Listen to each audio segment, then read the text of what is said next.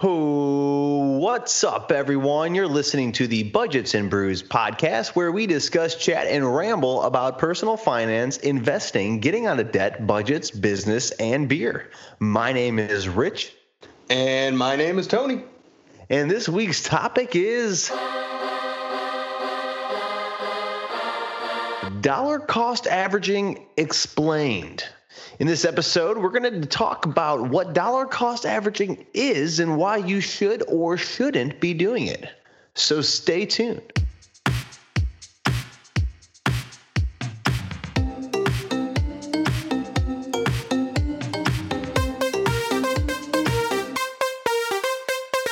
All right, dollar cost averaging. So, what is it and why you should or shouldn't be doing it? Tony, Tell me, tell me about it, Rich. I gotta hear. is this something you about do? Is this something you do, Tony? I do not think I dollar cost average, but I don't really have a great understanding of it. So I was hoping you could help uh, educate everyone today. All right, and this was tricky when I got into it because I was like, wait, what? I thought it was this, but all right. Dollar cost averaging is an investment strategy. So that's what it is. It's a strategy. It's one in which the investor, myself or you, you take a total amount of money that you want to be invested and you divide that number across a specific time period. Then you deploy that money in incremental amounts throughout that designated time duration. Now, I hope I didn't lose you over there. Let Hold me on, get a. I'm going to go and break this down for you. I have a lot of a lot of Yeah. jargon. Let me ask you real quick though, be, before we get started. So you're, you're you're investing over a period of time. Does this matter if you're doing like index funds, stocks, bonds, anything?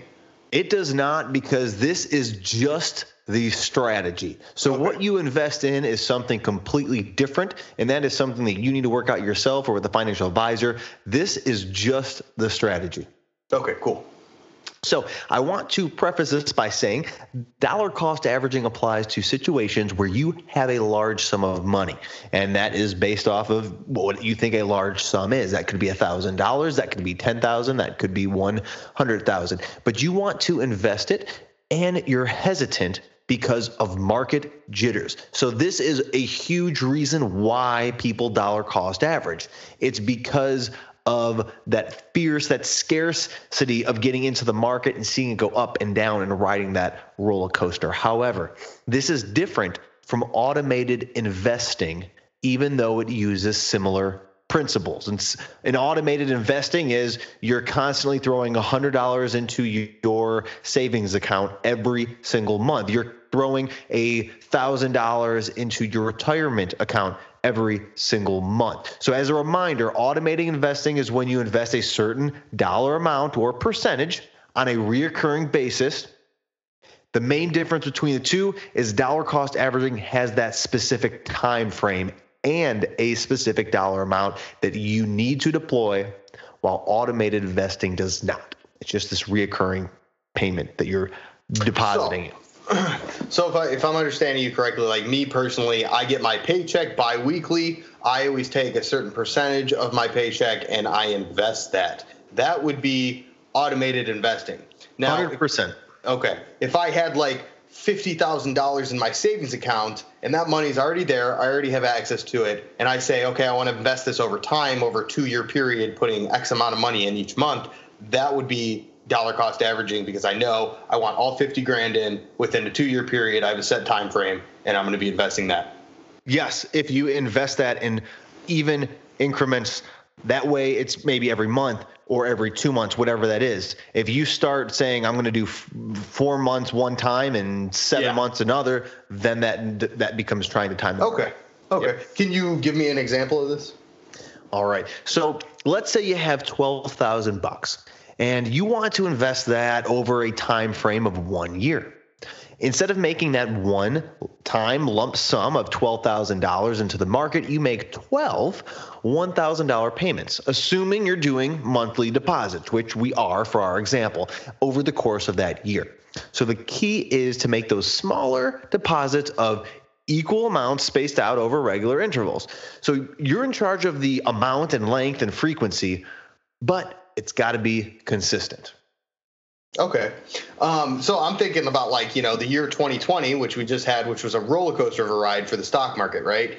Um, if I had 12 grand and I put it in in January, you know, once coronavirus hit, I, I think the market's dropped like what 20 20 plus percent, right? Yeah, almost up to 30.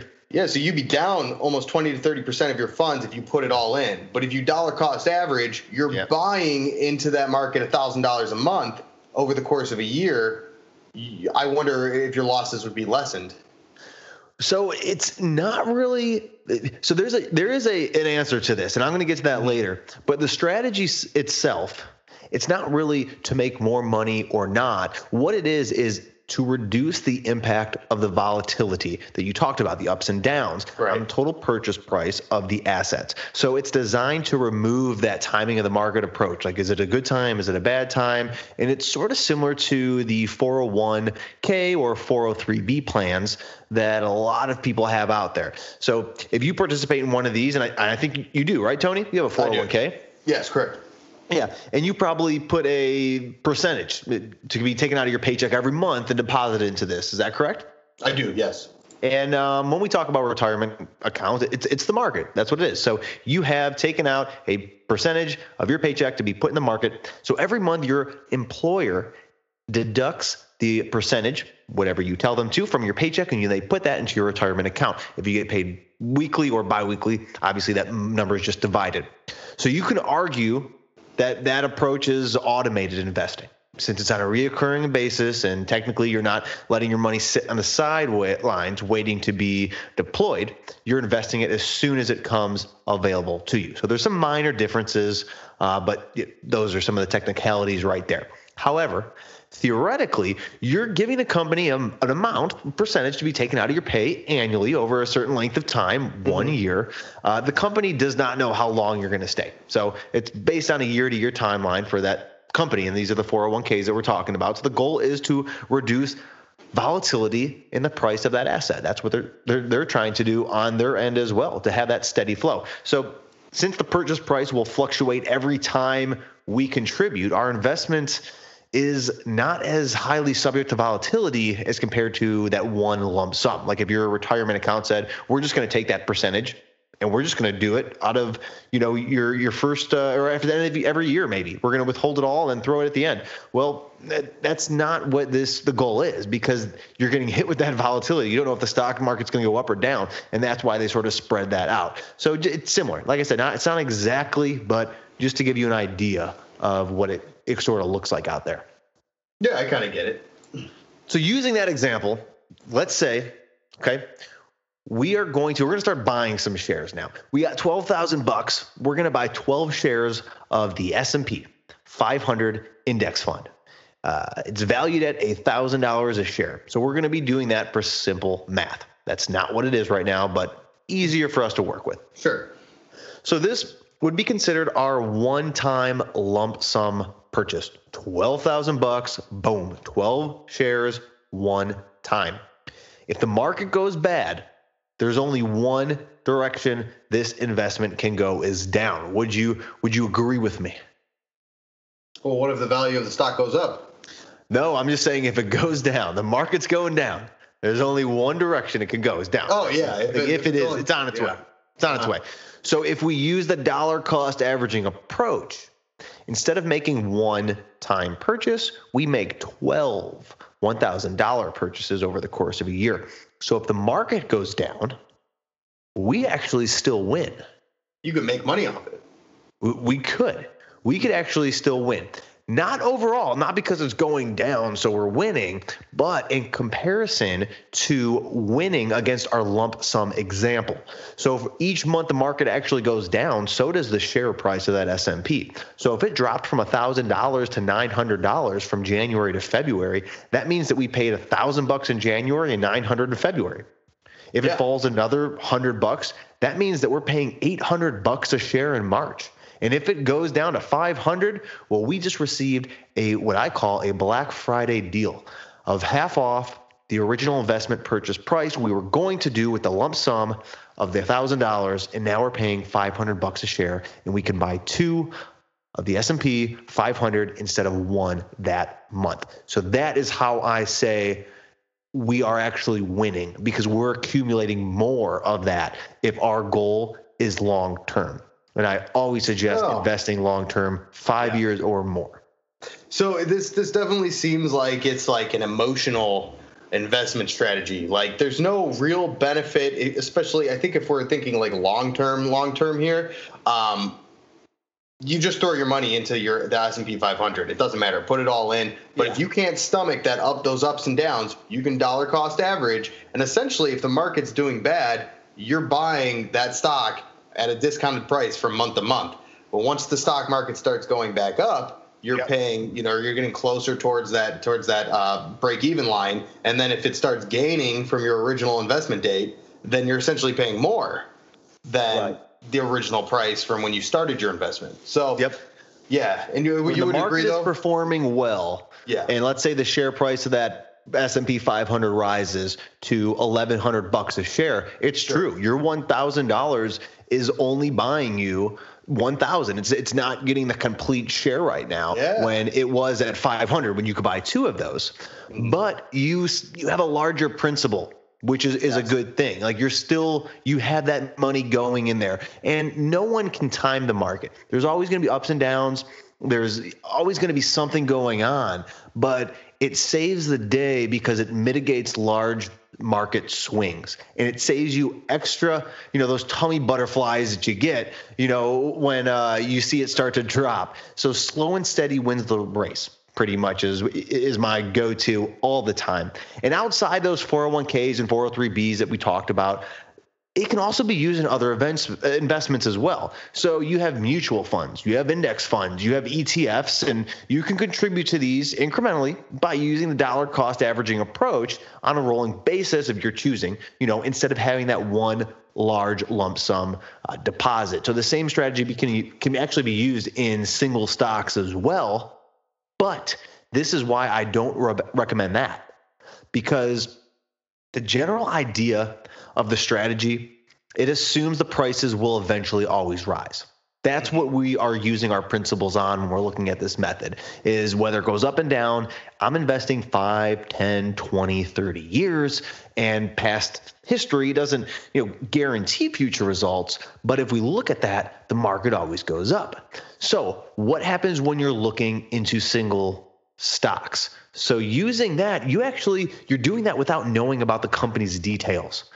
And that could be very, very dangerous because it could encourage an investor to contribute by buying actually more stock in that company when they should simply be planning to exit that company because it's it's that same approach. It's every month it's more and more and more. But unless Yeah. you're not doing that research on that company, you might be should be getting out, out, out. So for less informed investors, the strategy is far less risky on index funds than overall stocks. And uh, that information came from uh, Investopedia. It's where I found that at. I, I like I like the point you made there because when you're investing in like index funds, mutual funds, companies come and go out of those throughout the year based on certain parameters, right? Yes. If you're in an index, it's based on a specific sector or a specific uh, financial spread or whatever. The S&P 500 is called that for a reason. It's the 500 Right. biggest stocks in the U.S. and Right. it, it you know it self cleanses. So if a, a stock is doing poorly, that stock they're going to get rid of it. Now it's only 499 stocks. That means they have to add a new one, and a new one pops in.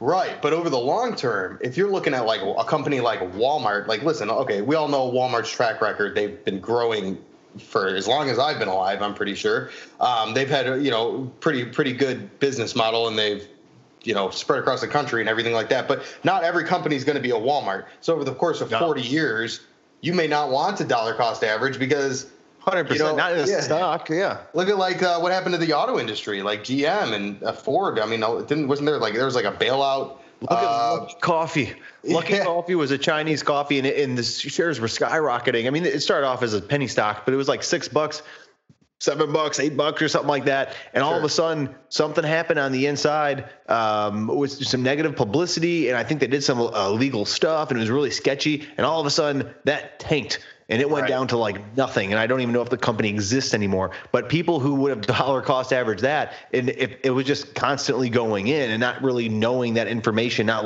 researching those articles and what was going on with the company, I mean, Right. that's, that's just a poor move. So, if you're a beginning investor, definitely stick to uh, index funds, mutual funds, things of that nature, ETFs, and dollar cost averaging is not a terrible idea. Whether you you know you can put your your full funds in if you have the funds, but dollar cost averaging is not bad because index funds and mutual funds, ETFs, they're typically, like Rich said, self cleansing. So they will always maintain. Yeah. History has You shown us that they portfolio managed. Yeah. The, uh, you know, mutual fund manager. and they almost always increase over time, over the long term, especially.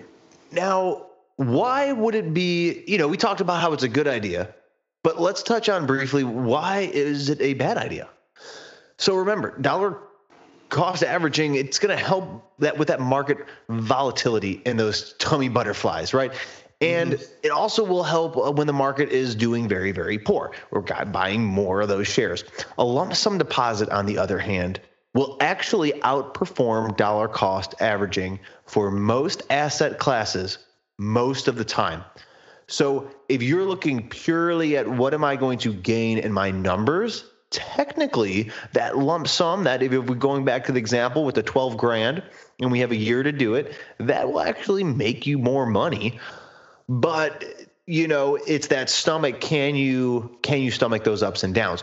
And I'm not going to get into the details too much. There have been many studies though done on this, the difference between the two, and they you know they, they track this, and it's really it's simple to do. It's just time consuming. Is look at, at January, and you talked about um, let's say you throw it in the S and P. If you threw twelve thousand dollars in the S and P, look at the chart of the S and P from the past year, and then sort of just do the calculations. What does that look like at the end of 2019 or the end of 2020? And then just look what happens if you deploy those five hundred dollars in there, and the, the the percentage of did that month did it increase? Did it decrease that month? And do the math. Um, i'm not going to go into details on that but there have been plenty of those studies actually done on that. And uh, I'm going to actually link an article uh, talking about that. It dives more into the numbers and it will show you some of those historic charts and graphs for anyone who can learn visually out there. Uh, and that way, also just to back that up to say, yes, if, if you actually look at the numbers, it does outperform because it's so much easier to show on charts um, and Yeah. graphs than verbally over here. So that pretty much sums this up. Tony, how do you feel about that? I feel like you've explained it uh, pretty well. I got I got a better idea than I did when we started here of what that is, and I like I like the example you used the S and P 500. I got the the SPY ETF here. Yeah. Um, and it, it's looking like it went up 15% this year, right? So from January 1st to December, where we're at today, 29th, um, it went up 15.04%. So, you know, you put your 12 grand in, you're up 15%. But I wonder, Yeah.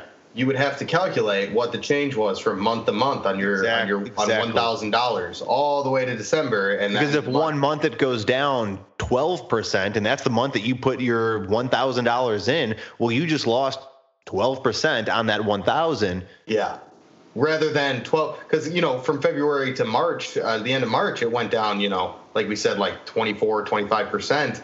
So if you put your whole 12 grand in, you're down 25 percent on that 12. But if you're dollar cost averaging, you probably only have 2,000, maybe 3,000 dollars invested, and you lost your 24 percent, and then it, and then it gained all those gains back. So yeah, it'd be interesting uh, to see what that what those calculations turn out to be.